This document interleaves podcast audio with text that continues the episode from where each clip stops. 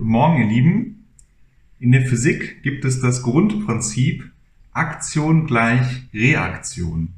Und dieses Prinzip besagt, dass wenn ein physikalisches Objekt eine Kraft auf ein anderes physikalisches Objekt ausübt, dass dieses andere Objekt genau die gleiche Kraft, aber in, in entgegengesetzter Richtung auch ausübt. Ja, aus dem Alltag kennen wir das sehr gut von, von der Erde und dem Mond. Wir wissen, die Erde übt eine Anziehungskraft aus auf den Mond, deshalb umkreist er die Erde und fliegt nicht davon. Aber der Mond übt auch genau die gleiche Anziehungskraft auf die Erde aus. Und das äußert sich dann beispielsweise darin, dass es in der Nordsee Ebbe und Flut gibt, weil, die, weil das Wasser vom Mond angezogen wird. Man könnte meinen, dass dieses Prinzip Aktion gleich Reaktion äh, auch für das menschliche Verhalten gilt. Wenn ein Mensch freundlich ist zu einem anderen Menschen, dann ruft das häufig genau die gleiche Reaktion hervor, nämlich dass jemand auch freundlich ist. Und wenn ein Mensch unfreundlich ist zu einem anderen Menschen, dann ruft das auch häufig die Reaktion hervor, dass der andere Mensch auch unfreundlich ist. Wir kennen das sehr gut, wir hören das jeden Tag, wir sehen das jeden Tag, aber wir hören das zum Beispiel auch in den Nachrichten, wenn, wenn irgendwie, wenn es Konflikte gibt zwischen Ländern, ähm, das ein Land das andere irgendwie angreift und das andere das antwortet. Das reagiert genauso, auch mit Waffengewalt. Und das führt dann zu, zu Konflikten, das führt zu Kriegen. Und diese, dieses Verhalten, denke ich, ist in uns Menschen tief verankert.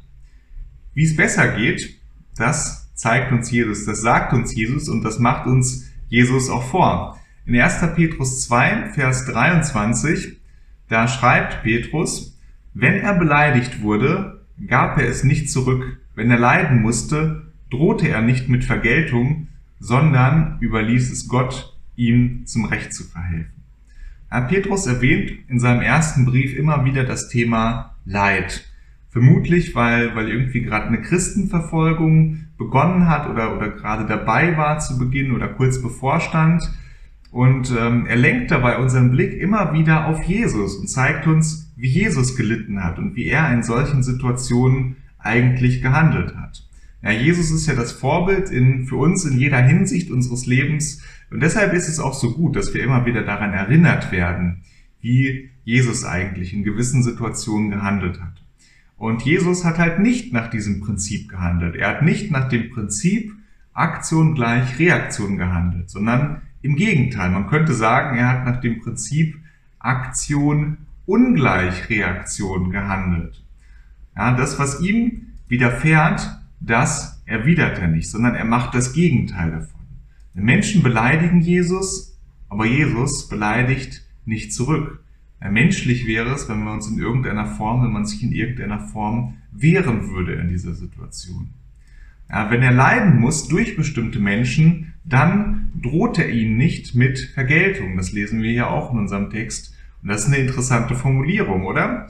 Äh, wenn, wenn man jemandem droht, so könnte man meinen, ist das ja nicht so schlimm. Eine Bombendrohung ist ja viel weniger schlimm, als wenn tatsächlich eine Bombe explodiert. Da sind wir uns sicherlich alle einig. Dennoch schreibt uns Petrus hier das so, dass Jesus nicht mal mit Vergeltung gedroht hat. Und das ist sicherlich ein Hinweis darauf, dass vor der eigentlichen Tatsünde, nämlich der Vergeltung, äh, bereits der Wunsch nach Vergeltung steht und das auch schon problematisch ist, beziehungsweise wenn dieser Wunsch ausgesprochen wird, dann wird es eine Drohung und das, da sollen wir auch aufpassen, dass wir, dass in uns nicht mal so ein Wunsch entsteht und dass die Sünde da schon in Gedanken losgehen kann.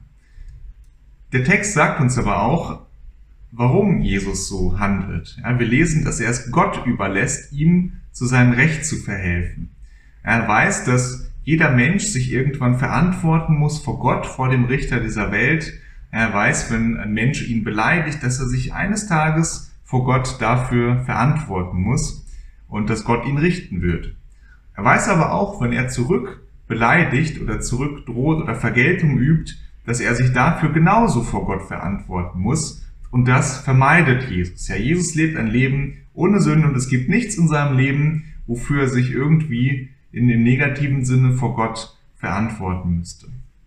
Und ich hoffe, das ist auch unsere Priorität, dass wir solche Situationen vermeiden, dass wir ähm, nichts haben oder möglichst wenig haben in unserem Leben, bevor wir uns verantworten müssen vor Gott. Ja, dass wir unser Leben möglichst mit möglichst wenig Sünde leben. Ganz sündlos zu leben wird uns nicht gelingen. Das kennen wir alle. Wir sind Menschen. Aber wenn wir Gemeinschaft haben mit Gott, wenn wir immer mehr Jesus ähnlicher werden, dann denke ich, gelingt uns das auch immer besser, die Sünde abzulegen.